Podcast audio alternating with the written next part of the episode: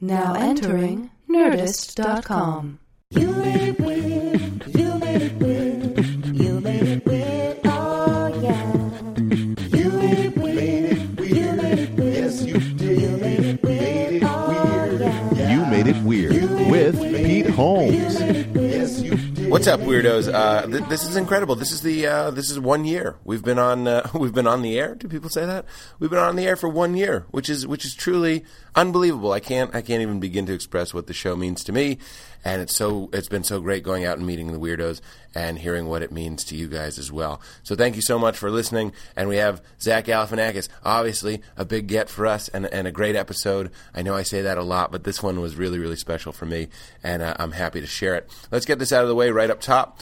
You can uh, come see me do live stand up, and we have a couple live You Made It Weirds coming up November 8th. Uh, let me do the city first. I'm going to New York, New York, New York, New York, uh, to the Gramercy Theater for a live You Made It Weird on November 8th.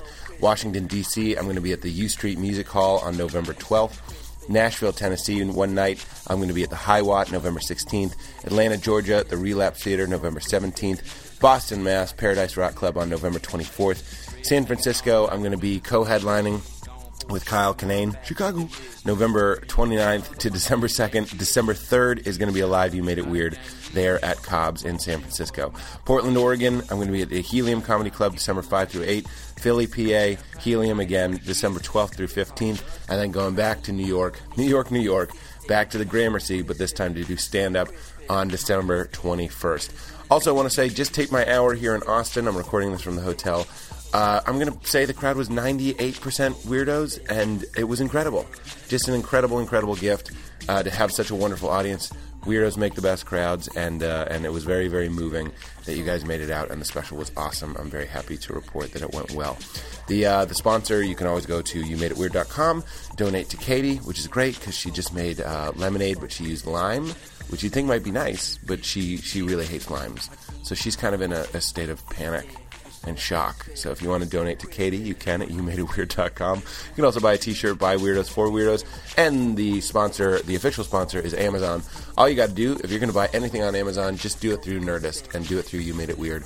Go to nerdist.com, go to You Made It Weird, click on the Amazon banner, and then shop through that version of the Amazon site, which is exactly the same, except for some reason we'll get a little bit of money if you want to support the show. As always, it's a free podcast. So do what you want and enjoy this episode. Thanks, Weirdos. Whoops, sorry, one last thing I forgot to mention. All those tour dates are on PeteHolmes.com. That, I mean, who's going to remember them? So then you go to PeteHolmes.com and you can get links and get tickets. Hope to see some weirdos out. Thanks. That, that, oh, oh, that's it. Let, let me just be an idiot and I'll Yeah. ask you Yeah. things. And if you don't like it, just say, Yeah, I'll, I'll tell you. we won't even include I know the rules already. you know the rules, but it's not an uncomfortable show. We just like to. I- What it is, is an extension of uh, therapy and learning what people are thinking and stuff. I, I think it's a fun thing. How many Like, guests have you had on? You'll be, you know, you might time out really nicely. Ninety. I'd like you to be number 100, maybe. Jesus. Like a special episode. That's a lot of people. I don't know if that's a wasp. That's just a, reg- it's, a regu- it's a regular bee. I don't know what that is behind behind you, Pete. you were. but it's going to be leaving soon. Oh, I see him. It That's doesn't a look wasp. too. Th- is that a regular regular wasp? That looks like a super wasp. What do you think? That's like a Presbyterian or? Was that a Presbyterian bee? Yuppie also stands for something, right? Yeah. What does it mean? Young, Young- urban, I, I think I knew that part. pedophile. I remember when my dad dropped me off at camp. I went to a Quaker camp. Um, I actually, your your house. Just correct me if we can't talk about your house. Of course, it has just such a a feel that I can't find anywhere. You got the freestanding tub. I'm from the East Coast. Yeah. old places. That medicine cabinet you have in your restroom made me uh, choke up a little bit. I, not tear up, but I was like, ugh. yeah, with this house is hundred years old this year. It was. I bought it twelve years ago and just kind of gutted it out with these surfer dudes, and um, made it put it back to like what I think it would look like have looked like back then. It, yeah, I, I think I would have to agree. Having grown up near, uh, I, you said don't never get married. I actually was married. Did you know that about me? No, I didn't. It's know. okay. Everybody on the show, it comes up a lot. I'm not even joking when this is like my therapy with my friends and stuff. But her house was built in like I don't know, this 1800, I don't know, really old house. And it remind the flow of this house is very similar. It's very practical. Why would you separate the kitchen in a labyrinth? Like have the kitchen and the seating area and the front. It was beautiful. Well, this house is really. I like it because it's small, and I cook a lot, so I like that you can just reach for things without moving. You know what I mean? Ugh. And it also has a very cocoon feel feeling, which I, I feel like. very safe in yeah, here. But yeah. there's a lot of light. But I will tell you this: Yeah. uh, I went away a couple s- year ago, and I was in uh, Asia. Is And- that what the photos in the bathroom are? Yes. Um, and then uh, I found out that these crack addicts were living. I was renting my house out, and then there was like a three week period or maybe a month where no one was here because I didn't find a new renter. Uh huh. Andrew Bird, do you know who that is? Yeah, That's the uh, last guy that rented this place. He's a musician. Great, great musician. Yeah, The- yeah. one of the best. Uh, I know no one. And I know. Singer-songwriters. He's fantastic. But he left, and then we found out that uh, people were selling crack in ski mask out of my backyard. Why the ski masks? It's a very covered with shrubbery. We just got that. I never saw the, the people do it. We just heard that there were people living in tents and uh, had ski mask on in our backyard. Right here? Yeah, right there. so no one was in the house. People people eventually broke in and and stole my car and took some of my tax stuff. Oh. but I think we I think we fixed it. Was that when your computer? Somebody told me your computer was stolen. No, my computer wasn't stolen. Uh, One of the people that I rented the house to, her computer was stolen. Just snagged out of the window because the window was open. This neighborhood is um, it has its periods of uh, you can tell when the economy's really bad because the the crime kind of goes up. a Is that bit. right? Yeah. People. Do you- so they come here or they live near here? I know that's a weird question, but like it seems like it's like pretty a, transient um, and i feel that it's uh, you know unfortunately with these terrible times that uh, there's people living in their car and, and then you know there's kind of a with with that kind of poverty brings a little bit of a criminal element so Sure. when i first bought it you could buy heroin out of a car in front of my house really. yeah. Uh, one of the, the heroin tra- trade a couple blocks away from here has been strong since the 40s. Get at it. Yeah, and I think got, they got rid of that family because I don't see them around anymore. So did you have foresight? Were you like, this is gonna be nice, or were you just like, fuck it? Where you know what you, do at? is you just kind of feel out where the gay people are moving. 'Cause they're always going to improve a neighborhood or any kind of because commerce always follows art. So if you if if you find like like an artistic pocket of wherever, it's always going to get better. It just will. Yeah. I mean that's just a something that I've observed Well, in my you didn't life. you have a place in uh, Williamsburg? I ran into. I used to run into. You I used around to there. live in. Uh, I used to live in Williamsburg 20 years ago. See, that's when it was creepy. just Polish families and not trust fund uh, artists, if you will. Right, well, but isn't that the the fruition of what you just said? Yeah, and a, but that's a bad. That's a bad example of there's it, though, because it, it just. You know, Williamsburg is nice, and but I just think, feel like people now are just playing a part. Yeah, sure. You know, they've seen something about Williamsburg being cool, Right. and they moved there from Scottsdale, Scottsdale, Arizona, I was just from their last weekend. mix, McMansions, Sure, from sure, their sure. father's bank, you know, bank account or mother's bank account, Right. And they're living the style, but Right. I don't know if it's that artistic as much as it used to be. Yeah. Uh, but I lived there frustratingly. So about three years ago, I was like, Jesus, yeah. you know, enough with the. Uh, Ironic. Wait, everybody's walking around dressed as a chimney sweep. But you want to belong, isn't that the the appeal of that? Like I, I'm, I'm kind of like a I don't know where I fit in sort of person. In high school, I, I joined. I had like a punk rock face. It's nice to put on the uniform of a group. I have to imagine it's kind of cozy to wait for the L train and see people wearing the exact same outfit. I know it's lame, but but people are lonely. Well, I think people beat up Williamsburg because it's it's kind of an easy thing to do right now. But uh, yeah, it is good to be part of a group. I think don't you get that with your comedian? Group? Absolutely, You yeah. know, you kind of feel like you're part of something. Yeah. which is nice. Isn't Uh, that the main feature? Is that the main feature for you? the, only reason I got into comedy is because I was looking for some friends that, that were uh, suicidal and came from shitty backgrounds. Do you remember though that when you got into comedy, let's talk about, about that. Just getting into it, you start getting funnier friends. I remember being like, and then I'd go home, and I don't know, I have very funny friends from my high school and stuff. They're hilarious. But like, I realized that the quality of the conversation had, had gone down just a little bit for my taste. And then I was like, oh, this is one of the main. It might not even be a perk. It might be the main pursuit. Yeah, I think I, I notice sometimes that comedians communicate in a much different way than say regular people. Sure. When it's a group of comics, there is all there seems to be this um, way that we all speak to each other that we kind of understand that anything goes. Yeah, mm-hmm, maybe. Whereas your outside comedian friends, you couldn't maybe make a joke about certain things because it's a little taboo or something. But with comics. That door is always open, and almost you're invited Right. to to be taboo. The insult is not making the joke. That's right. Like if I had a joke about you and I didn't say it, you, it would probably hurt your feelings. Yeah, I like I like to be made fun of. Yeah. I don't mind it if it's funny. It doesn't bother me at all. But I also expect people to like to be made fun of. Right. I I I make fun of everybody I know. I just Right. that's just the way I am, and that's the way I was brought up. Right. I was certainly made fun of constantly. Right, right, right. I think it's a really interesting way that comedians specifically communicate is by um,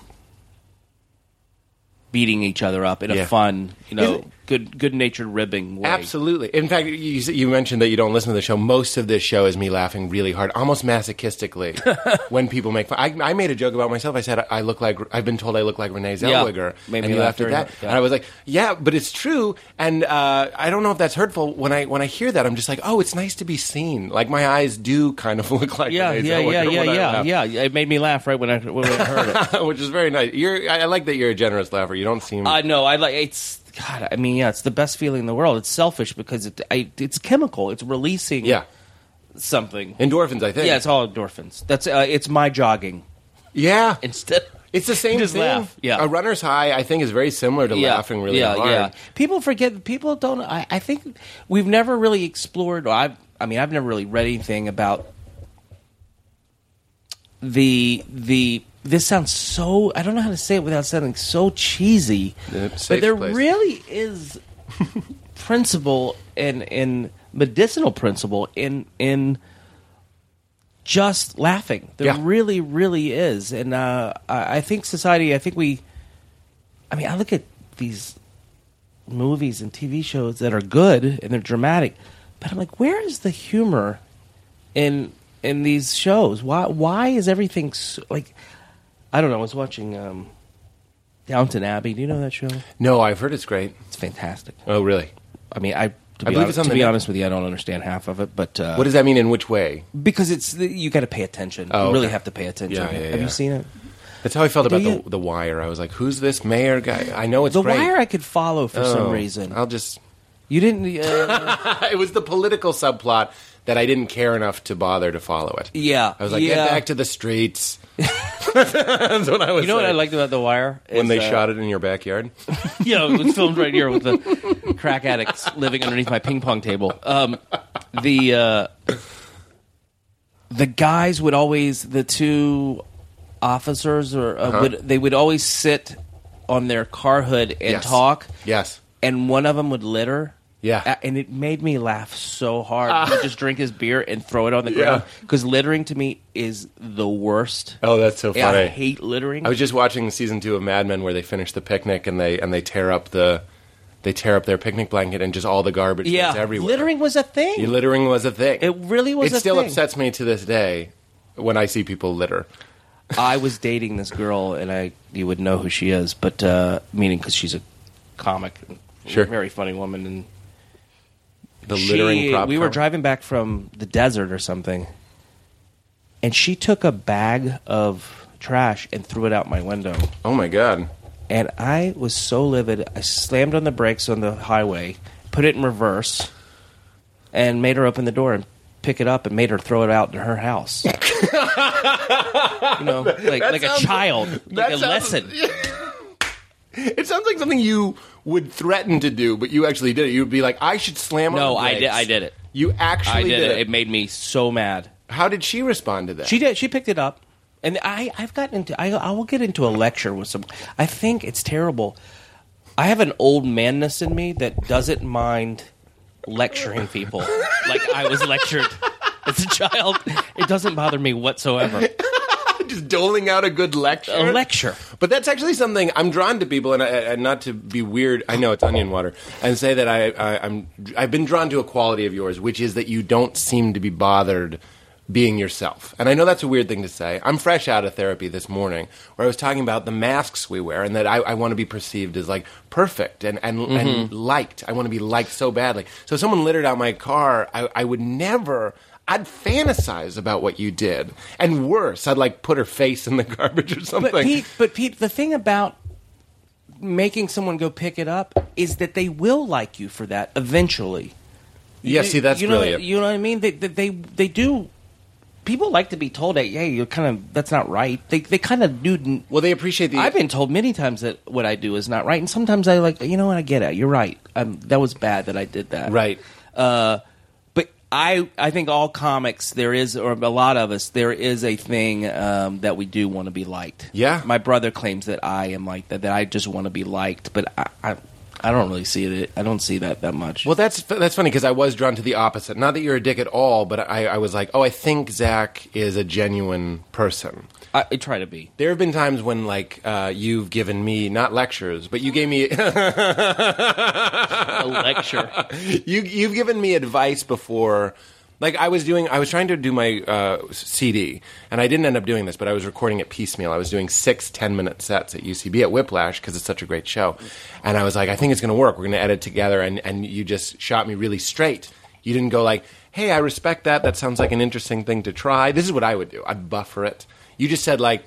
I, I don't. I don't think you should try so hard. Like you should just let it be what it is and, and flow, and, and that, that effort kind of puts a stank on it. Yeah, I think, uh, but that uh, everything that I do is motivated out of, out of laziness. So, you know I mean, I mean, if sugar coated it some other way, like just be yourself. But no, I, I think, uh, But, like, yeah, yeah, yeah. Your live at the Purple Onion is is is casual, yeah, that's the word. Yeah, yeah. and you told me recently that you just did your first film where the director didn't allow you to improvise, which I thought was interesting. Yeah. So here we are. What it is is, uh, I think it was Jackie Gleason that never learned his lines, and I think it was him that said he was like, "I'm not good enough. I can't learn the line and then say it like I did, like I've not learned it." So you've taken laziness, as you called it, and turned it into you kind of like kept it away from your talent. You were like, "This is effort is fucking up my talent." Yeah, I think that if you do try hard, it gets in the way of some sort of flow, especially as a comic. I really do think that. But regarding the the, the thing you just brought up, this movie that I, that I, I'd never been forced to really act in quotes. Yeah. You know, you, you just kind of as a comic, you, you get away with a lot more because they you know they hope you, that you chip in with an improv here and there. Yeah. Um, but it was a good discipline for me because it was uh, it was hard. It was it was. I mean, I'm not like a. Sh- you know, I don't have any training. I don't. You know, I've been performing in front of drunks for years. that's my that's my training. That and cool kids at UCB. That cult. and uh, so you know it's intimidating when you try to do something something a little bit different Like legit a little bit. legitimately like other actors you know But don't you think the other side of the fence is going like I, I couldn't do that? Everybody's wondering how the other side is doing. yeah it. it's it's people always say i don't know how you're a stand-up comic that's so difficult I just watched a, a, a Eminem uh, rapping one of those rapping videos. And it was five. It was five guys in a rapping video, and it was amazing. And I, I wrote back to Zach Sherwin, who sent it to me. I said, "Was that all they had to do that day? Because if I had to remember, this is such a hack. is that all he had to do that day Is that that's it? really funny That's all I could think. Because if there was anything else, if there was a grocery list in there, I'd forget the last couplet or Yeah. whatever. Because you should hear the rat. It's like so complicated. So similarly, uh, I, I don't. Where was I going with that?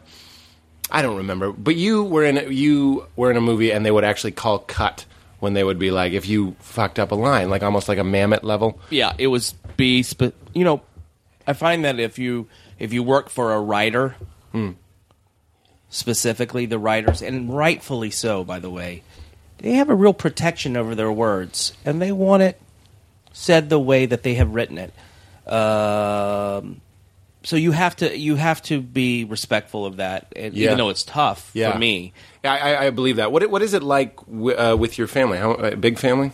I have a big, uh, well, I have a lot of cousins and stuff, uh, um, but I have a brother and a sister. They're really, really, really nice people. Super, and they're they're funny as well. Uh, I think my sister is probably the funniest person in my family, but my brother is really gregarious and um, outgoing, but super funny. He's Yeah. a perfect combination because you he allows you to laugh at him, Yeah. and also he's super funny. So Oh, it's a great fun. mix. That goes back to being made fun of. That that's perfect because it's interesting that you you casually mentioned that you got made fun of growing up. Yeah, everybody Maybe, does, yeah, right? I'm not. I wasn't like tell Yeah. us about that. I just no, mean no. like everybody's made fun of, but then it's funny how that kind of gets uh, converted into this nice currency that like now we enjoy making fun of each other. Yeah. it's almost like a reclaiming of Yeah. the tease. Andy Kindler uh, was over here the other night, and all he does is make fun of everybody. And Yeah. I mean, I think that's why I'm friends with him because I just really like the way he does it. Right. Um, because I don't know, there seems to be a lot of funness about it. But he he once called me the thinking man's Pauly Shore, oh my god, that is and it just makes it made me so happy. Like I'm not offended by that. I'm, I'm deeply honored whenever Andy's made fun Yeah, of me as well. yeah, yeah. It's a privilege. Yeah, it's a privilege. But uh, going back to like a, a, a critical thing, Sure. Once um, I had this talk show years ago, and this guy. the VH1 show. Yeah, yeah, I was on VH1, and this guy for the Balt- a Baltimore newspaper. This is before, I guess, the internet. I when did it? When did the internet come out? Seriously, when does when did it come out? I wish somebody uh, would break it. But when did the internet come I out? believe it was around 1999 was when email was more prevalent and stuff like that. right. But Oh, you know what? 97 there was I remember hotmail. did Hotmail. you have email in '97? I remember not everyone did because Hotmail came out and Hotmail seemed really funny. It was like he's got a Hotmail account. Remember, Yeah, no one uh, makes that uh, joke oh, anymore. right. But in high school, that was that was a real go-to. Hotmail. So someone had it, but it was odd if you had the internet. Well, yeah, I don't. I, this was 2000. I don't remember. I don't remember being online in 2000. Maybe it, maybe I was, but maybe it was the beginning. But anyway, this guy. I don't know how I got this review, but this guy for the Baltimore paper had reviewed the talk show, and you know, it's it was not a great review, but he was whatever. He wrote it and he believed it, and uh, you know, so comedy is like music. I think it's certain people like. I don't like certain kinds of music, but I understand why people Right. find that appealing, and I feel the same way with with comedy. Um, but this guy had written this really bad review of the talk show, which a talk show takes a long time to get on its feet. This was the first week, and I call the reviewer and I get him on the phone, and I'm like, "Hey, will you come on the talk show and t- talk about how bad you think the talk show is? It would be really good. It would be interesting." yeah, yeah. And he's like, "No." Um, and then I had this second, this other, no? this other plan, and I told him, I said, "Well, tune in tomorrow night because your review really stuck with me, and I'm going to kill myself on national television because of your review." And he started backpedaling. He's like, "Well, I, the, your show is not." He believed that I was really going to do it. Oh my god. I was very serious about it.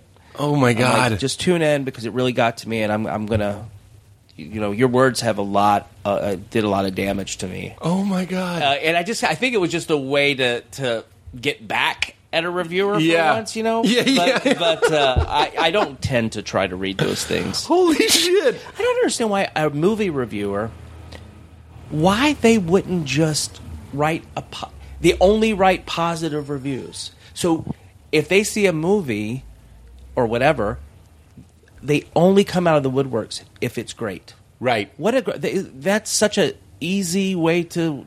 I'm is kind there of- a reviewer like that? Yeah, I, it makes perfect sense. And then by omission, it's like, oh, I guess he didn't really like this. Yeah, or he this. didn't get around to it, Yeah. but you know, he saw this and he had glowing things to say about Right. it. Also, as a reviewer, it would be the greatest thing because you would only be liked. Yeah. you would only be respected. Yeah. Uh, I know it's kind of a cop out, I guess, if you don't review. Why waste your time with a bad? What does it I serve, I guess? Well, what was Yeah. a bad review gonna?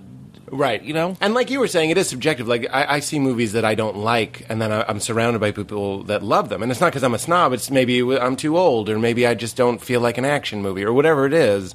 Uh, So you're right; it's subjective. Yeah. You know what's funny is you seem to have a problem, uh, Zach. You seem to have a problem with the Chinese. with the Chinese as a people, Mm-hmm. which is weird because there's billions of them. So you should pick a smaller, maybe Inuits.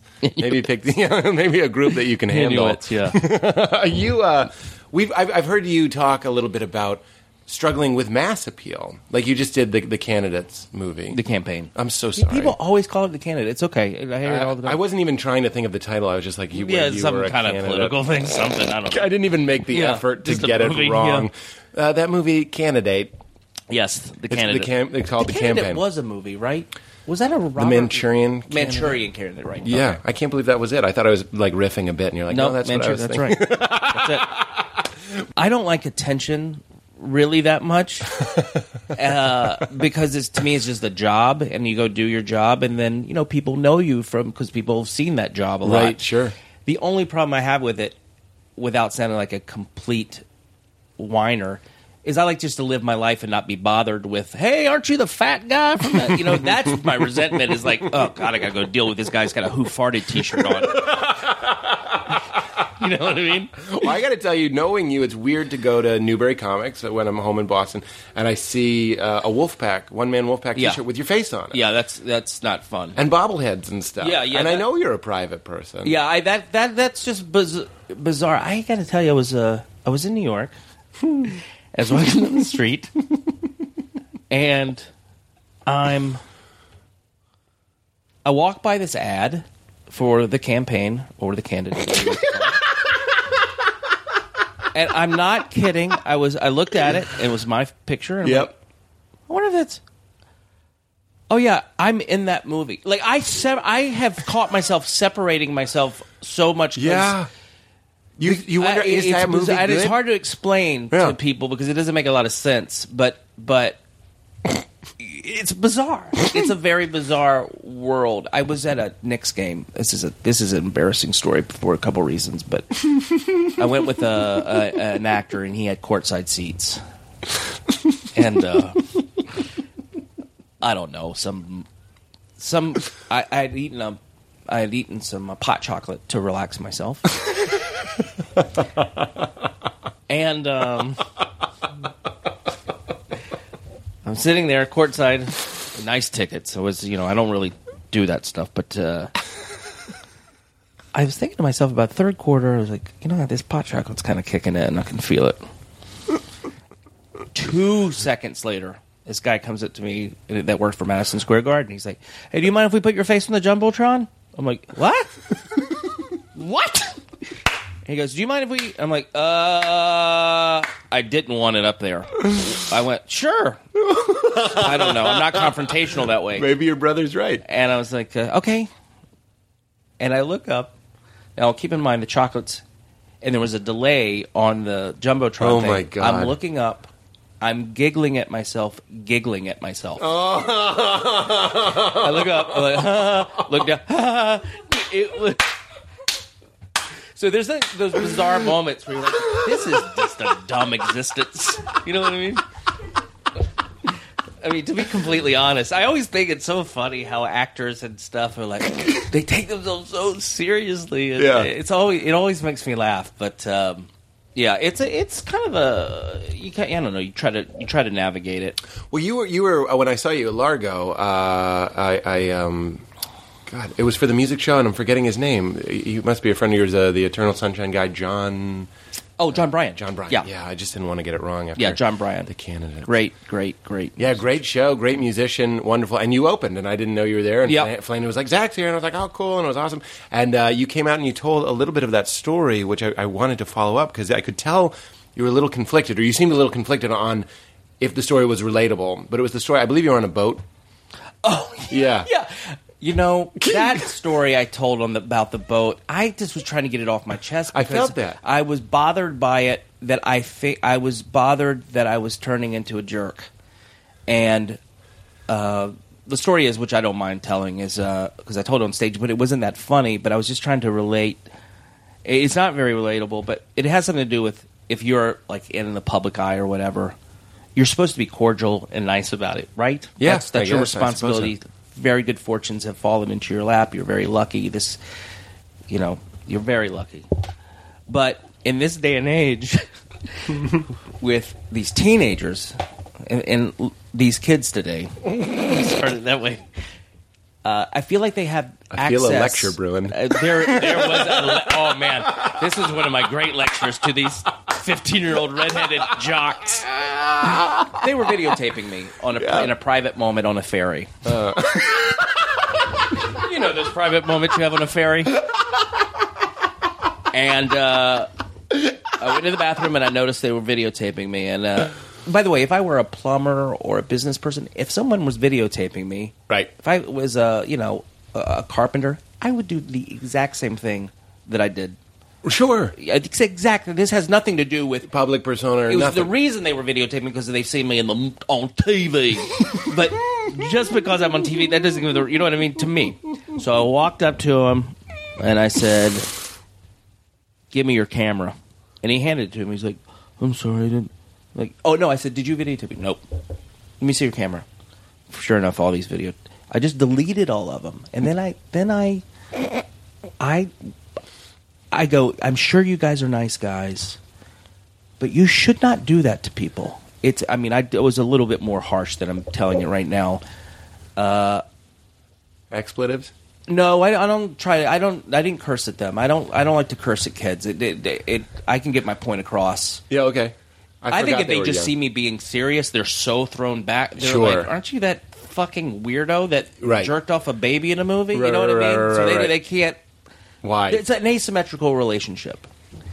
So I expect people to know that, and they don't, and it's my fault. Like I was telling that story at Largo because I was trying to get it off my chest because I was like, God, am I? Is that a jerky thing to do to kids that are Who are? has the asymmetrical relationship? The, uh, well, it is an asymmetrical relationship. If someone recognizes you, they think they know you, but obviously you don't know them, Right.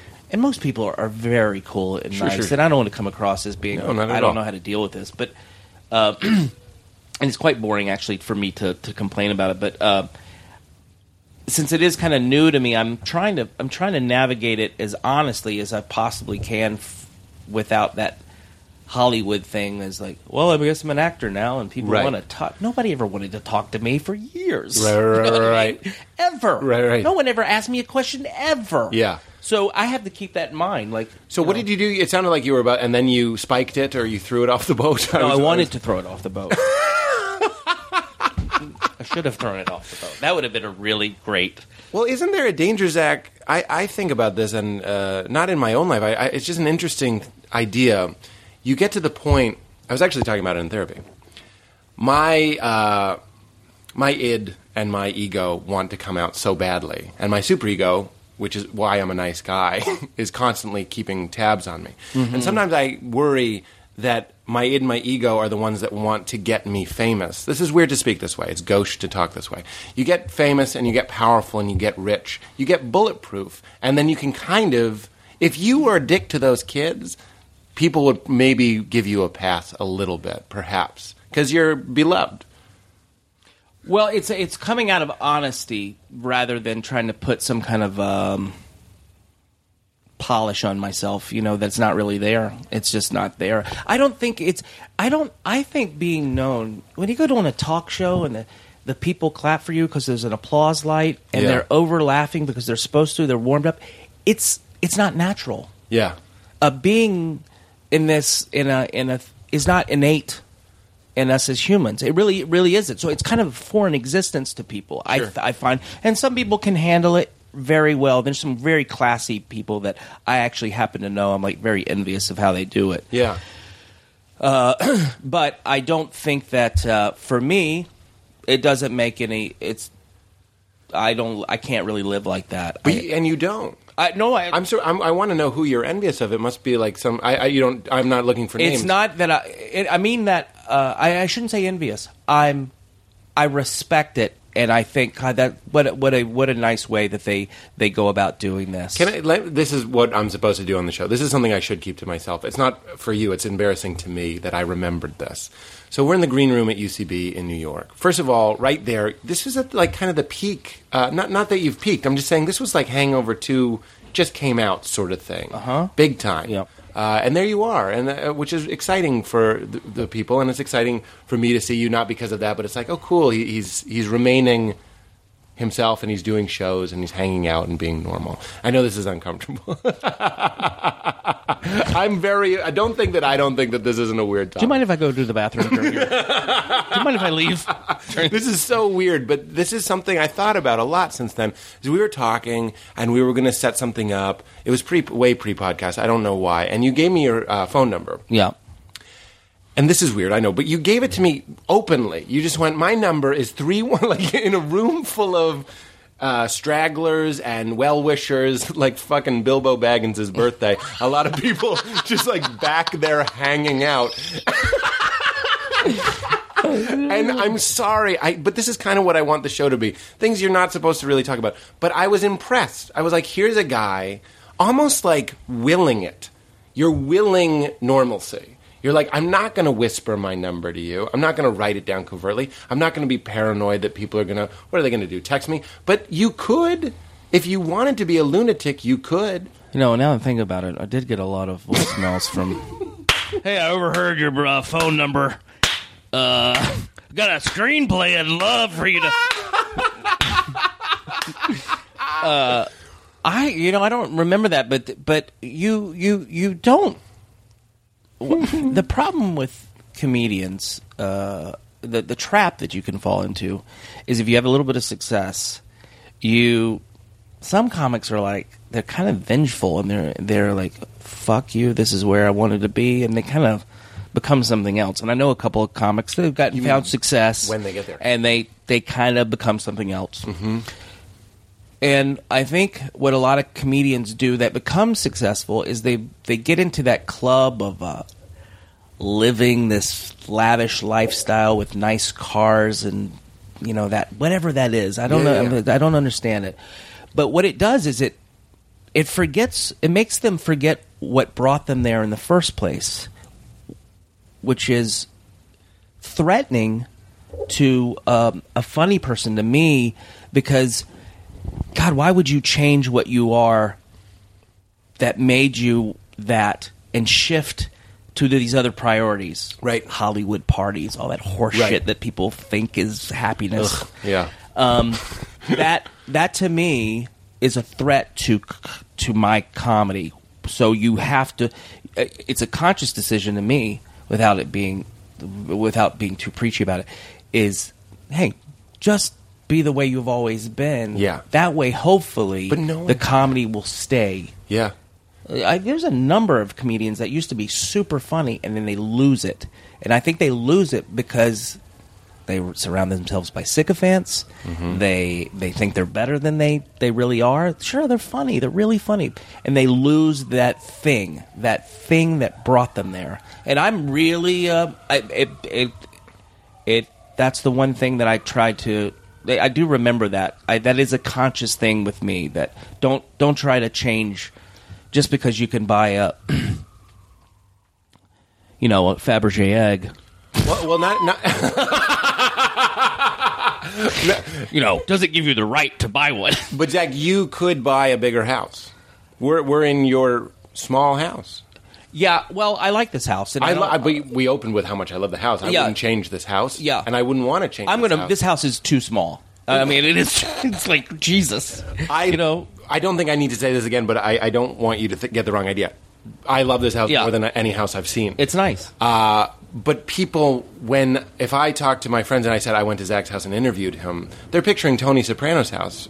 you know what I that mean? house look? I've never saw that. It, shit. it's on a cul-de-sac and it's a big mansion and there's a pool. Yeah. You know what I mean? Yeah. Like what you're saying is what everybody says to themselves they'll do when they get famous. They're like, I won't change. I'm going to say have the same car, and then they they don't because Lexus gives them a car or something. Some you get the word taste setter thrown at you, and next thing you know, you're you're not living here anymore. Yeah, but that's that's that's for uh, that's.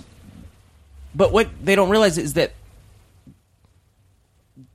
that's a slippery slope to me to to to to take advantage of a free Lexus and all that kind of stuff. Yeah. I mean, sure, it's nice, of course, to be to have that kind of stuff, but. Uh, my philosophy is that that can be poisonous Of course.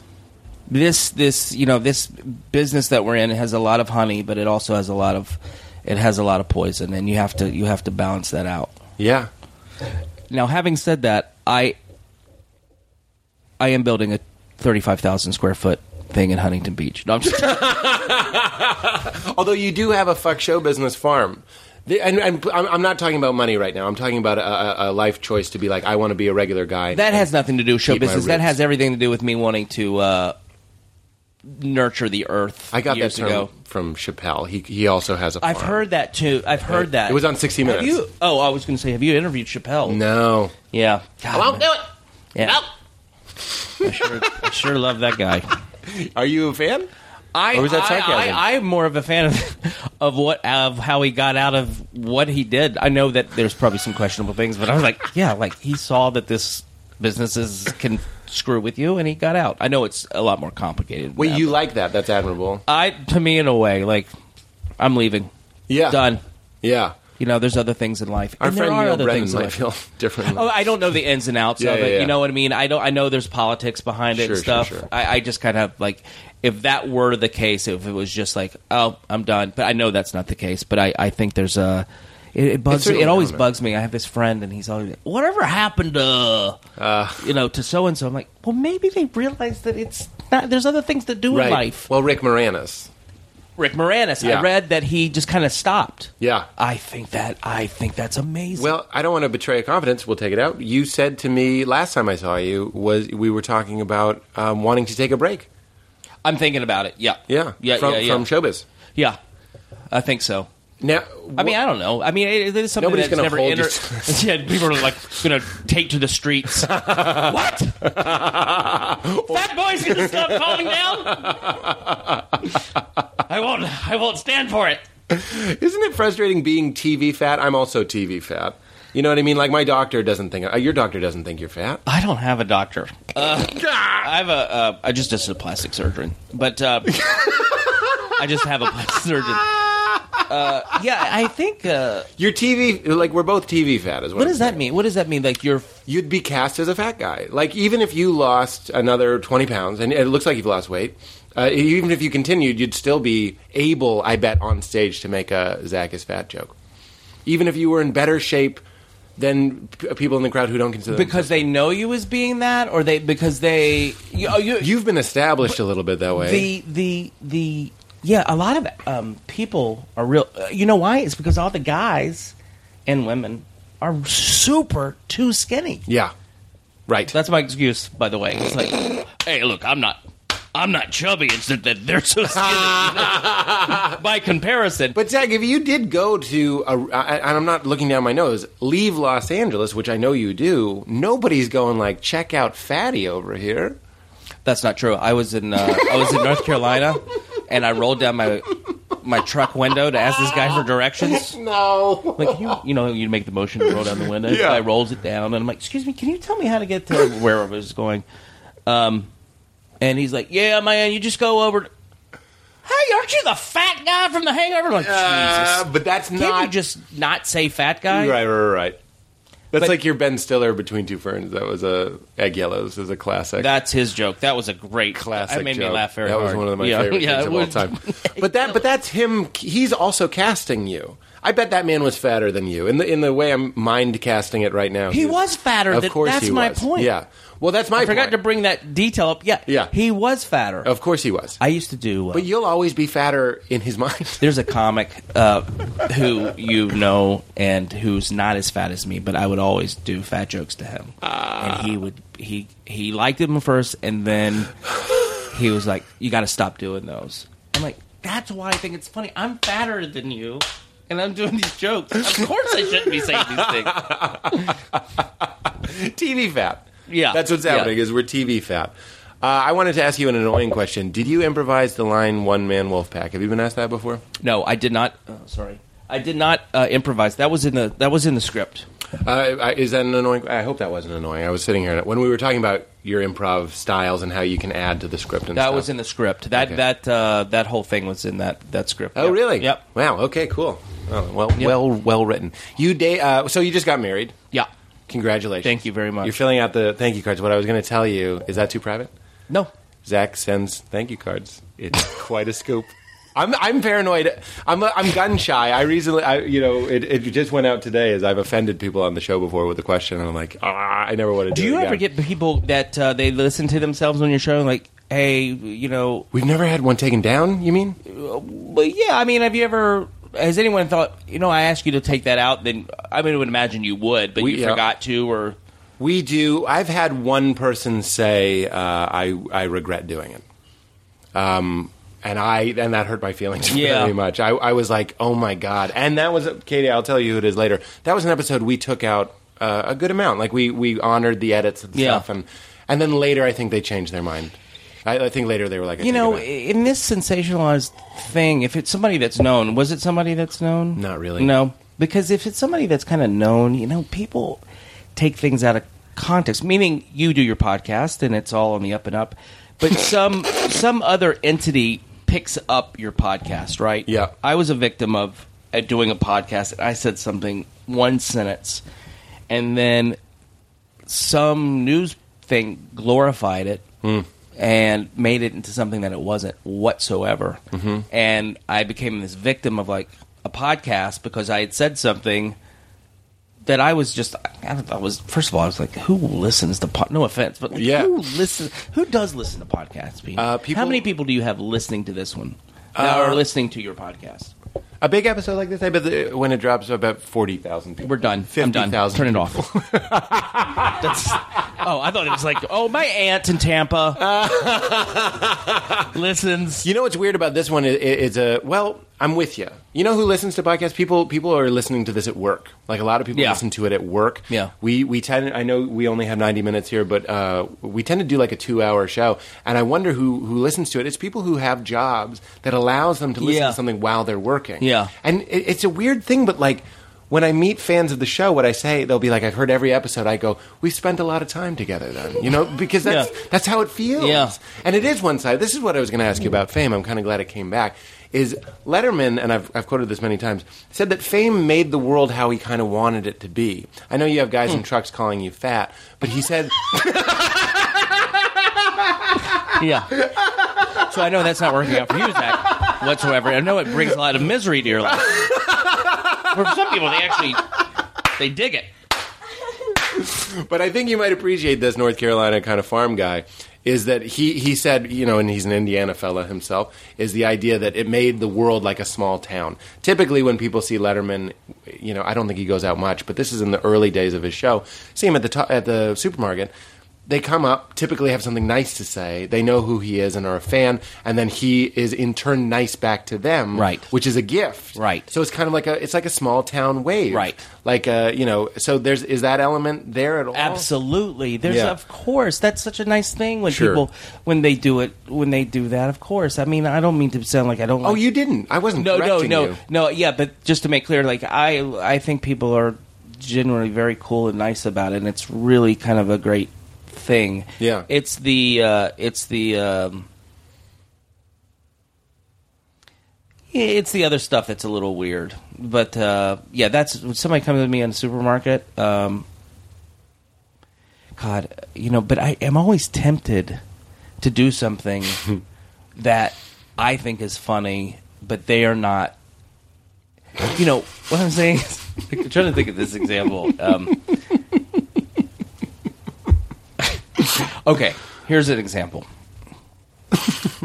All right, so I was doing. I was uh, the Hangover had come out, and then I was in Vegas, and I got my costume for that, that I wore in that movie, and I had it shipped to Vegas, and I wore it and walked around like I wanted to be recognized. Like I, I wanted, I wanted people to think, God, how pathetic. that is the that's the grossest thing I've ever seen. I wanted people to think that. That's what I wanted people to think. But it kind of backfired on me, and it just was like, oh, that's cool, you know? That's cool that you do that. I'm like, no, it's oh terrible, you know what I mean? Would you tell them, or were you in a character? Then I switched my story because that that my own little uh, sense of uh, humor wasn't working for anybody, uh, and then I switched it to I'm the real guy. They stole that from me, but Oh. I'm the real guy they based it on. And nobody believed that story either. So it just it was just a real cluster fudge of uh, bad information and bad That comedy. is so funny. but I was kind of doing it on this um, level just for me selfishly. I wanted people to go, man, that's really pathetic. Yeah. that's what I wanted. I got, I did it once. There were, this, I was on this show, and these actors. This was year, years ago. These, it was a doc. I played a doctor, so I would always wear a doctor's lab coat. And I had overheard these actors said that they were going. To, they were going to go to this bar, and they didn't invite me. Of course, never get invited to anything. and uh, so I found out where they were going because I overheard it, and they were going to go to, you know, so and so bar at eight o'clock.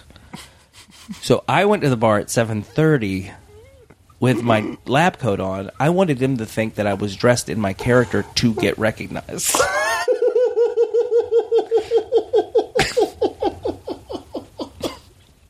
like how pathetic is that? But no. But they showed up, and um, what was it they did? They were like, they just kind of ignored me. They felt sorry for me, so it kind of did work. Oh, It you did what I work. mean? Oh, that's the payoff. But yeah, I love that kind of. Uh, I love patheticness in well, a way. Joe Joe Mande told me that the the Sunday after you hosted SNL one of the times, he saw he ran into you, I believe on the Brooklyn Bridge, wearing earphones so you couldn't hear anybody high fiving passerbys. That's so pathetic. I probably did say that. that's so bad. That's so disgusting. God, I did this one thing. Um, God, what was it? I did a this internet show I have between oh between two ferns. I the first one I ever did was with Michael Cera, the actor Michael Cera. And Yeah. I didn't know him, and uh, we shoot the thing. I guess at the time he was maybe eighteen. That kid. Uh huh. Eighteen? Yeah, he's young. I forget. And um, so we shoot it. And I'm like, "Where do you stay when you're in town?" And he's like, "Oh, I stay at this hotel." I'm like, oh, "Okay, cool. Well, good luck." He's like, "Okay, thanks." I knew he was going to his hotel, so I just went to the hotel. I'm, at the time, I'm like 35. And I go to the lobby, like, hey, do you want to hang out? No. Yeah, just to, you know, fuck In with the him. lobby? Yeah, yeah. The problem was, though, he saw me go in the hotel, so he knew I was getting ready to do a bit, and it oh. kind of stunk.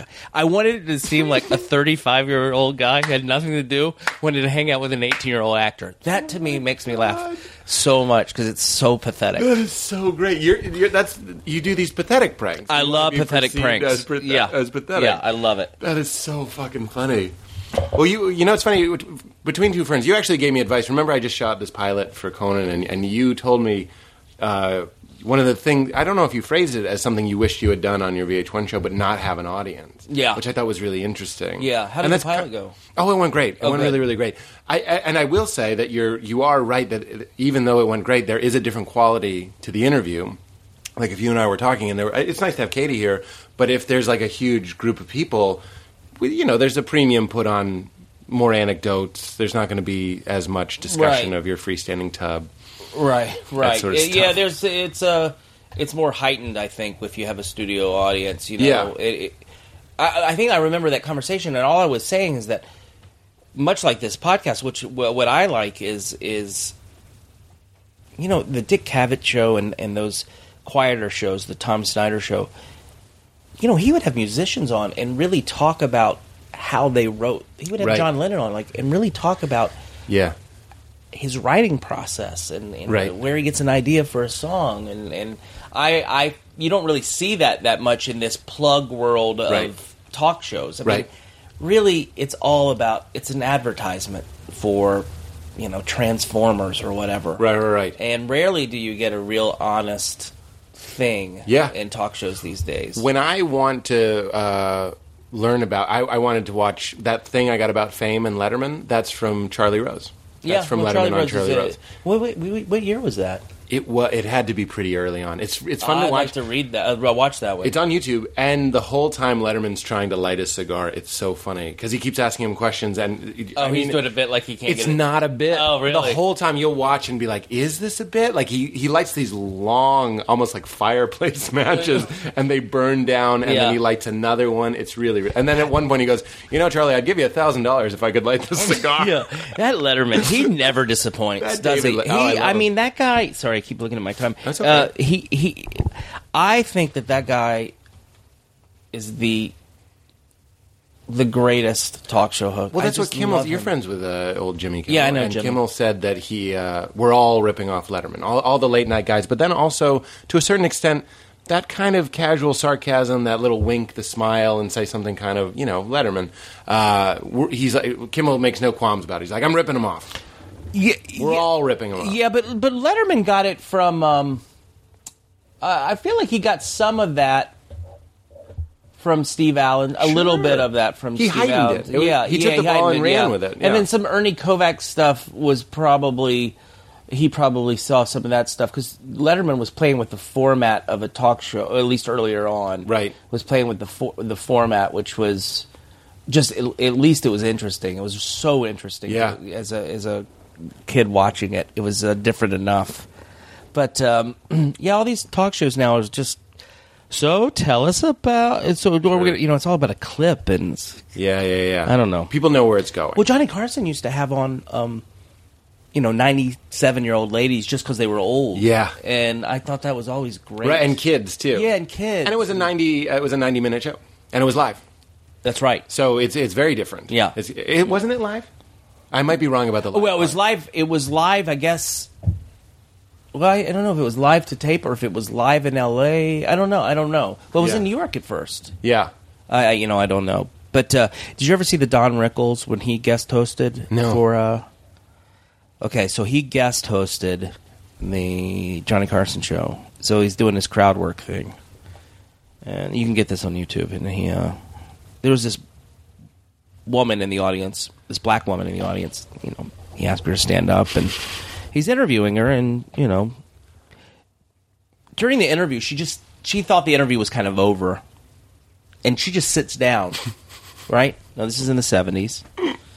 She sits down. He turns to the audience and said, "Ever since they saw Roots, they think they could do anything." Oh my god. the entire audience dies laughing. Oh my god. Yeah, and Holy it's like Jesus. it's like, wow. Could you imagine? Well, he could probably still. He does that still today, but Yeah. isn't it just like crazy? That is huge, huge, Yeah. huge crazy. Really, really, really. They. a different. Yeah, the dismissive they. yeah. But he, you know, he owns it. He makes he shits Right. on everybody. Well, so it's it not. reminds me of Kindler shitting on you a little bit. It's a more extreme version. Yeah, he well, he's doing races of people. You know what I mean? Yeah, yeah, yeah. Which I have to say, like I Well, racism to me is is so utterly dumb, thus funny to me. Yeah. It also depends who's saying it. you Of know what I course, mean? of course. Well, You when you were I mean? talking about the door being open, uh, you know the aristocrats joke. yes, can you hold that? Let me turn my sprinkler off. Oh, please. Turning the sprinkler off.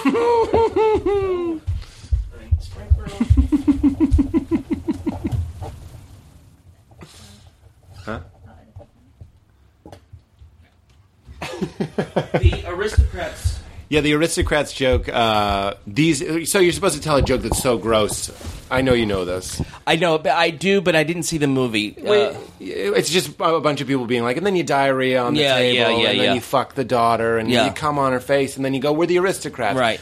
It doesn't work for our generation. I feel like, and I, I know we're in slightly different classes, but I feel like our group, if we were to tell that joke, the only way to do it is to be racist. If, the, the point of the joke is to shock. Oh, right, You're supposed see. to be offensive. I just said without batting an eye. I'm somewhat, con- not really, but I used to be conservative. Come on, face, diarrhea, boil, sucking, fucking. If you say uh, a, a slur that I don't even want to say here, Yeah. suddenly people would be like at least interested. When you were talking about the door being open when comedians talk and stuff, I feel like those faux pas, uh, tragedies, racism, um, sexuality, all that sort of stuff. those are the things that people are going to maybe more because I think it might be understood that, that it's not sincere. Nobody has hate. That's right. There's it's no done for in the, sake of the joke. It's not done. Uh, for, it doesn't mean it, it, there, It's it's done to try to make other comics laugh. It's not done because it's done because you're. It's taboo. right.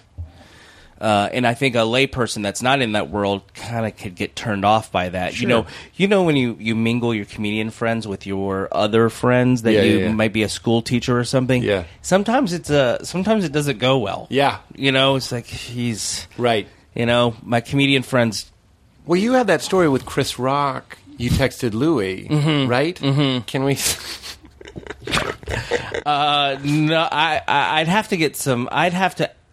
Yeah, that's gonna get that is gonna. Yeah, I don't- Gonna, I- it's let's gonna it's gonna open area. up something. Let's stay that I love that it, and I don't mind Yeah. telling it live. Right. But if you people hear me, uh, uh, Let's just put it this way: everyone enjoyed it. everybody, I said a very race, racist thing to Chris Rock once, Who liked it? That, and the and that's how we met. Well, because it was two comics communicating, And we he get it. would be insulted if you thought of that joke and didn't say that joke. You know That's what I mean? right. And they're actually the brashness of just meeting and opening with something racist. It's like a sign of respect. Yeah. especially to Chris Rock. I, I was at this uh, bar in my hometown once. Nobody take that as a as a green light to say racist things to No, Chris Rock if right. you're if you're peers. No, you know what I please mean? don't. It has to. The timing has to be perfect. the um, I was at this bar in North Carolina, and uh, this is a few years ago, probably six years ago. And this guy's like, because I, I guess he knew I was a stand-up comic, and he's like, "Man, I've been wanting to tell you a joke.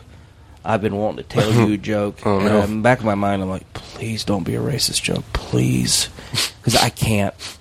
I can't deal with that. From coming from who I thought was probably a good old boy with you know Yeah. that kind of wink wink which I can't stand you know Yeah, that kind yeah, of stuff. I've been wanting to tell you a joke. I'm like, okay, what is it? And he's like, so these three faggots.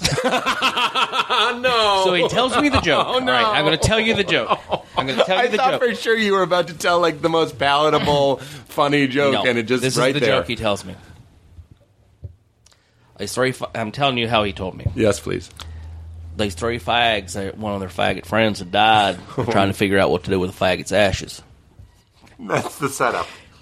First faggot's like, man, we ought to take his ashes up to the mountains because that faggot loved the mountain. Second faggot's like, no, man, let's uh, let's take his ashes to the to the ocean and um, spread them out in the ocean because that faggot loved the beach.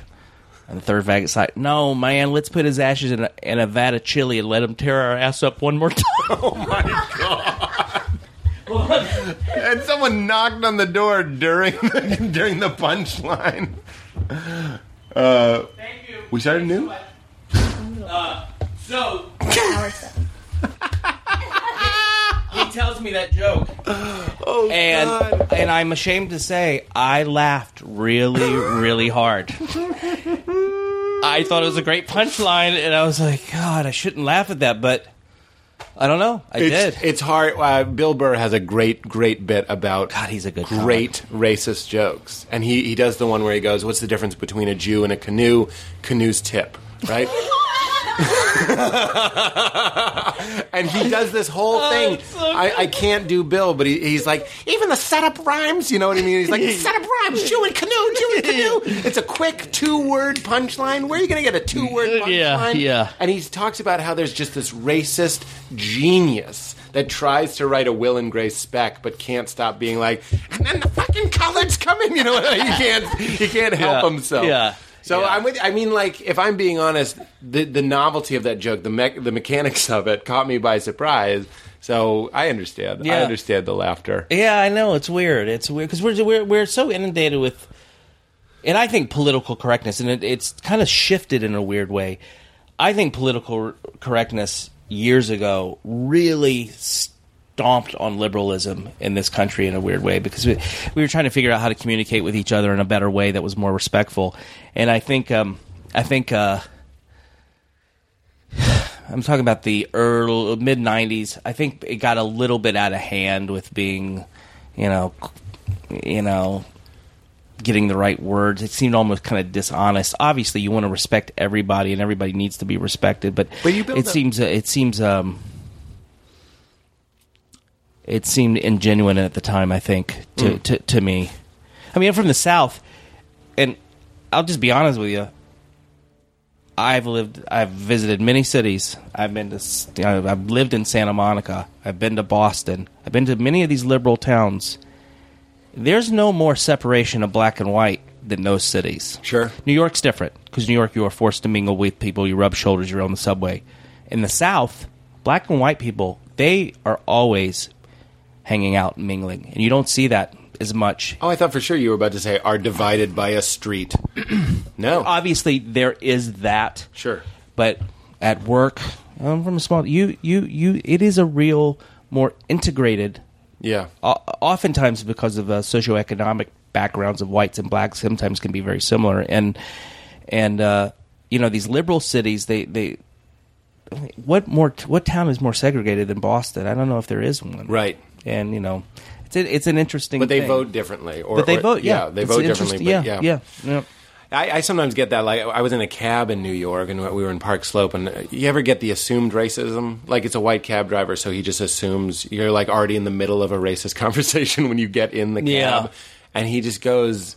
It's all that's that's always offensive. And he goes, there was a time he saw a, a black guy on the street, and he goes, there was a time you couldn't cross Union. Like, if you were black, like just reminiscing about a time when like it was so segregated. And I Yeah. was like, please don't assume that I'd also. I'm like half your age. Yeah. Why would I be like, yeah, Yeah. I miss the mob control. I, it drives me crazy. You'll be in line at the post office and some uh, at the post office, and somebody's got a complaint. Yeah. and they want to they want to try to get you in on the complaint about how slow people are at the post office. Yeah. I'm like, no, no, no, no. I don't want to be. I'm not your cheerleader. I just Right. am in line. That's when someone, uh, your passenger, you're driving and they lean over and honk your horn. Very violating.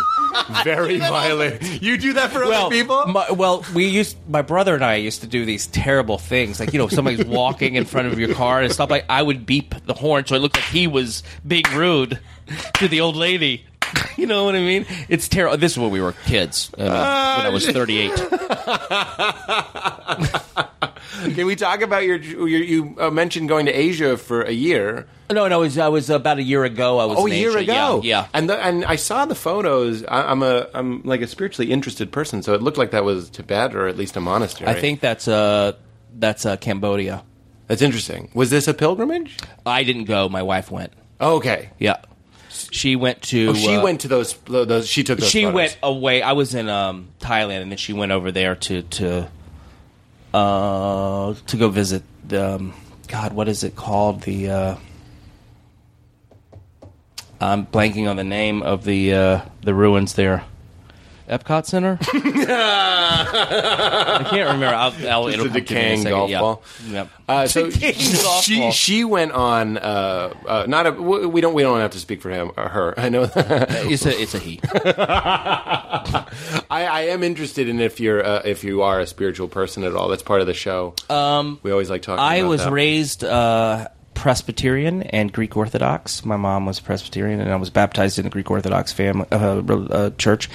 Uh, I love the ceremony of the Greek Orthodox Church. It's a high church, right? We're, we're looking at stained glass. yes, you're looking at a lot of that kind of stuff, and I love the ceremony of it. Yeah. I really do, um, and I have a, a great respect for it. Um, the but as I'm older, I think what I, in my mind, what I think is the most important thing is the respect for the earth and for um, people as much as you possibly can, versus going into following religious rules that were made up for some other reason. I mean, Right. You know that quote, "Religion was invented so the rich wouldn't overtake the poor," or whatever. I kind of do believe Right. in that. I think the So native the poor wouldn't take over the yeah, rich. That's what I mean. Yeah, yeah. yeah. The, the, well, you actually boiled down. Jesus was a- sorry. Jesus was asked to boil down the law, uh, the Jewish faith, and he said, "Love the Lord your God and love your neighbor as yourself." Pretty famously, and you just said, "Love the earth." Which you know you could argue is kind of like a godlike energy. This is our God. It's giving us sun and light and our oxygen and food and a place to be, and also to love your neighbor. So you kind of boiled it down. Well, I think the pagan stuff. I think I don't know how that got a, turned around uh, to to be respectful to the earth and to uh, the gods of the earth, if if, if you will. I- I, I feel like that kind of got very uh, unpopular over the years and, and a lot more regimented. But there was a great article in the L.A. Times. It was simply written, but it was um, it was about the Republicans, uh, the Republican Party of today. Mm-hmm. Um, and, you know, these people that wear the religion on so much on their um, what's the expression on their sleeve? What Yeah. yeah. Where you know these Christian, you know, everybody's the Christian vote and stuff. But if you look at the politicians that are running that, uh, wh- what the writer was trying to say was, well, those leaders, uh, Paul Ryan and and and, and others, you know, they they wear their religion so much, but who they really worship is Rand. Uh, yeah, I always want to call her Anne Rand, but it's spelled A Y N. I can't remember how you pronounce her first name. Uh, uh, A- Ayn, Ayn Rand, I think is how you say it. Do you know? Do you know who this is? She's a Is she was she a Hollywood screenwriter? Oh. an atheist, and a and Jewish. Uh-huh. Uh, and she wrote Atlas Shrugged. She Oh, she was the author of um, Objection. I think I it's know called it a- from Mad Men. Oh, really? Yeah, Did they're they reading about- Atlas Shrugged, and he's like, "Go read your Ayn Rand." Oh, really? Yeah, because it's like a big beatnik hippie. So book. it's all kind of about t- looking up for your, taking care of yourself. Mm-hmm. You know that kind of thing. The respect for self, and you know I can understand that in a, in a, in a way. But if you really know the teachings of Jesus Christ, if you really do know that, and I think I was raised knowing that, whether you believe in that or not, it's, they're good teachings. I think that to me, a lot of people that drive their giant cars to church and do go through the motions right, they're not living up to that whatsoever. right. And that bo- that bothers me a lot. The, the hypocrisy. Obviously, I, I mean, I, I sound like a uh, college freshman coming back for Thanksgiving. Uh, you know what I mean? But but it it, it you Kumail know- told me on my podcast is like I finally went to college. Like, and I'm like, there's keggers and no one believes in God. like, because I went to a religious school, so I didn't Oh, get it. I, I went to Gordon College outside of Boston, so it's like it's like a religious school, and like we went to church three times a week. We took Bible classes and all that sort of stuff. So all this like losing faith, reshaping faith, all that stuff, it's all really new to me. So if you feel that way, you're you're right at home. That's exactly what I want you to be doing. Yeah, it's it's you know it, you have to explore it. I mean, my father is such a sweet man. He he he. His whole thing is like, look, just in case, Ha. go through the motions. I'm like, Dad, well, Dad, that's not called Vidal's wager. I That- I'm like, that's not really uh, uh, that. That's not really the way I want to do it. You know. Well, that's the joke. Two priests are walking along. My father told me this joke when I asked him about his faith. And I was, I was kind of like, "Do you really believe it? Do you really believe it is a cultural thing? Is it a ceremony thing?" He was like, two priests are walking along, and one priest goes like, "You ever think about what if we're wrong?" And the priest goes, "Yeah, but uh, what if we're right?" Mm-hmm. But that's bullshit because it's an artificial argument. Yeah, it it's, doesn't- It's it is called Vidal's wager. It's like there's no downside to believing. I would say there is a downside to blindly believing and not pursuing and not looking at it. Is that you're not living in the truth. You're not really genuinely. Exp- what a weird time for your wife to walk in. But looking, I'm I'm converting Zach. yeah, we have- this is turned into a godcast. I don't know what the hell's going on. Pete's trying to, and I'm just going to leave the Old Testament by your. the truth is what I'm saying. Yeah. We want that. We want the truth. Well, you think it's, it's you know, uh, it's fun to try to ex- it's fun to try to explore what you what you do believe. I think those. Uh, I think people aren't as willing to accept things as much as they used to. Um, you know, people are disappointed that Jesus hasn't come back. You know, they're like, okay, maybe this isn't going to happen. Let's start looking around other places. Uh, but uh, I don't know. You, you, you, it's it's it's something. I, I hope one day to get to a point, which will probably never happen. I'm like, okay, that's my belief. That's I'm I'm going to believe in this. This is what I'm really convinced Right. is the case. Well, if I you wish had that was the kids, case. would you have? You'd, you'd kind of have to take some sort of choice on what you would tell the kids. I think that's a lot of the genesis of religion. Yeah, I mean that's. Uh, I, I remember. My, I remember my. I think my dad. My my dad was like tried to read the Bible to us back uh, on the back porch once uh, uh, to his kids, and my mom's like, Really? "Not, we're not, we're not going that far." you know what I mean? Interesting. And um, but they're very, they're churchgoers and you know, Right. they're, they're very faithful. But that people. that uh, personal relationship with Christ, where you are like, sorry to use that phrase, but that's a phrase that we got was like, you do read the Bible for leisure. You do read it to each other. You freestyle your prayers. Are you Yeah. freestyling your prayers? I've You never heard that term. Jeez. Well, I'm. I, it's a co- it's comedy, but I just mean like you Oh. know, like let's let me pray for you, Zach, and then Yeah. I'll be like, thank you, uh, Father, for this time with Yeah. Zach in his home and with his lovely wife. Like it's a really weird. Uh, passive way to talk to you. Yeah. Actually, I'm talking to you under the guise of talking to God. You can actually air grievances and be like, "Help Zach, Father, to focus and to just, you know, maybe offer me a glass of water that doesn't taste tastes like, onion. herbs." Yeah, it doesn't taste like herb. yeah, dear you- Lord. Well, let, us wrap up religion. Yeah, because. I, got- I got to actually. If you have to I have to can- leave at one. What time is it? I have to leave in ten minutes. Okay, man. Let's do love real quick. Can we do love? Um, I'm sorry. yes. Do you do you want to? No, I'm sorry. I just got a. There's bad zero text. percent of me that wants. Oh, I'm sorry. Sorry. Your text show up on your main screen. You don't turn the privacy part on. How do you do that? I'll show you after. I don't know how to work this. I'd like to get a. Not how can you get a thing that says please don't text me? Oh, that's great. You mean like an Uh, instant look, I'm not reply? a. Yeah, I, don't text. I'm not a texter. Oh, I think you probably could set up an auto reply. That that that might require jailbreaking. I don't know. But it, you can make it so that the text doesn't show up on your screen, so it just says message. Oh, Ins- yeah. I think that's I'll helpful. figure that out. Know. I'll, sh- I'll show you maybe. Uh, you don't seem that interested in that as much as the auto reply. Hey, I'm not a jerk. I'm Zach Galifianakis. I just want. I'm like, look, just just call me. Can I tell you a joke that was on my pilot? What? I go, it was a segment called Quotes, and I go, the quote, uh, check out Zach Galifianakis over here. And then it was attributed to me if I ever see a guy with a beard holding a lot of napkins. Well, good luck with that, Pete. That show is gonna be a home run.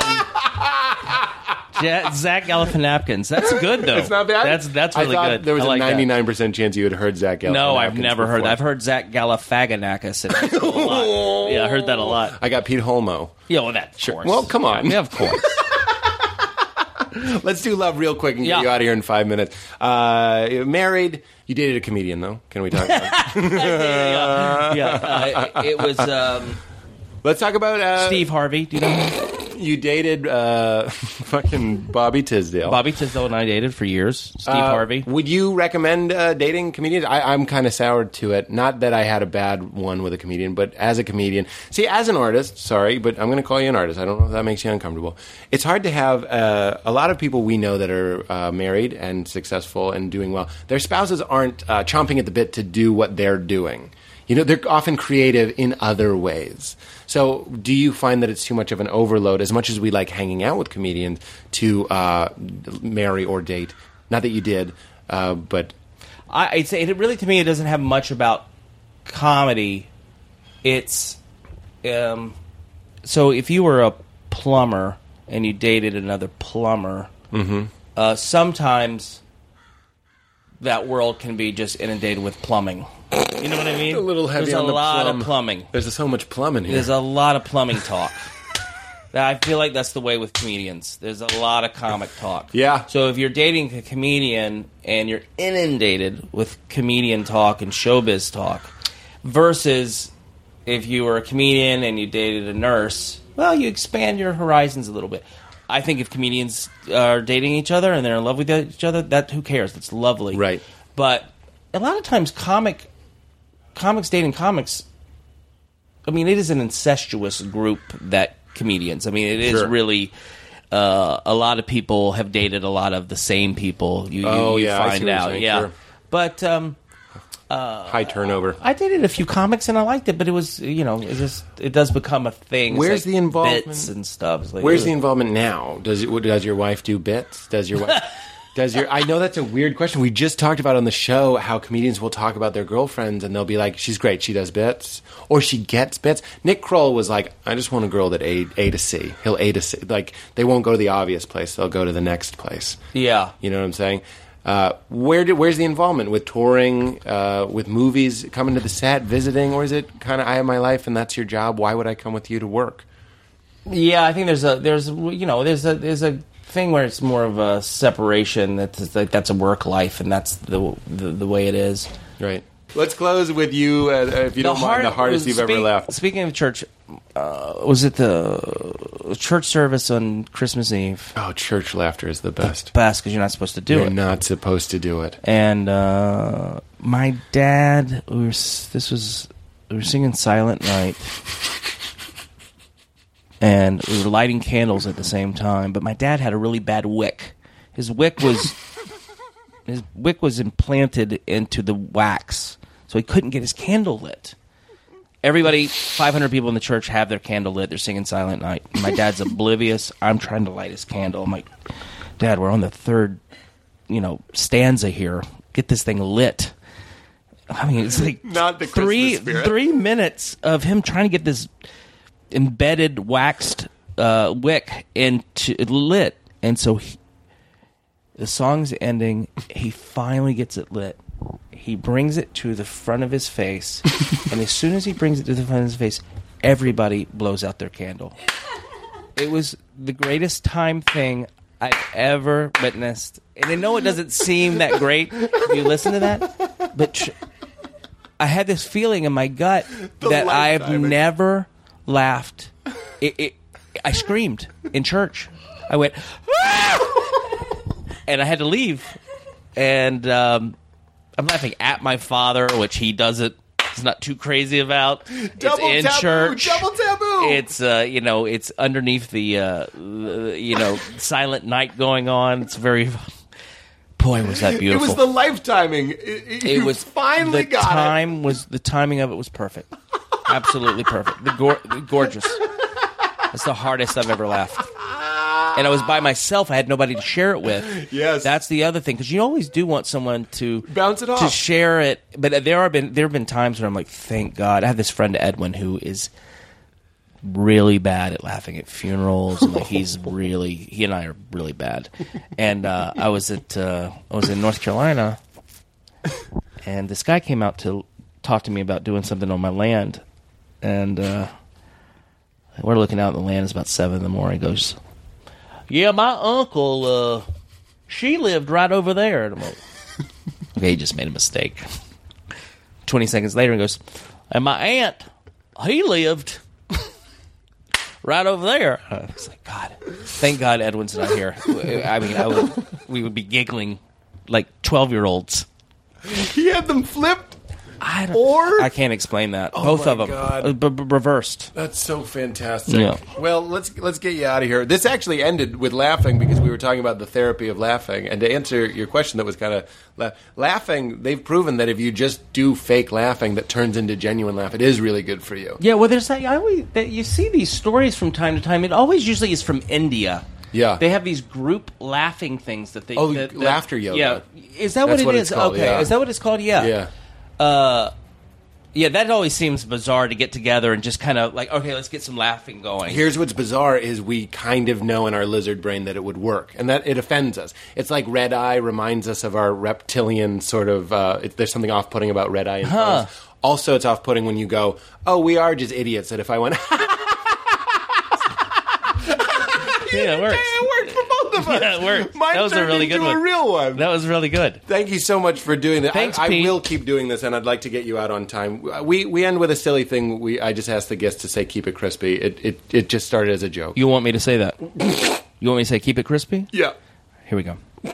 Hey, everybody, keep it crispy. Wheats and raisins. I added to it.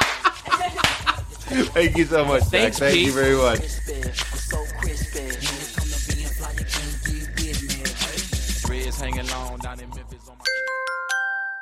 Now leaving Nerdist.com.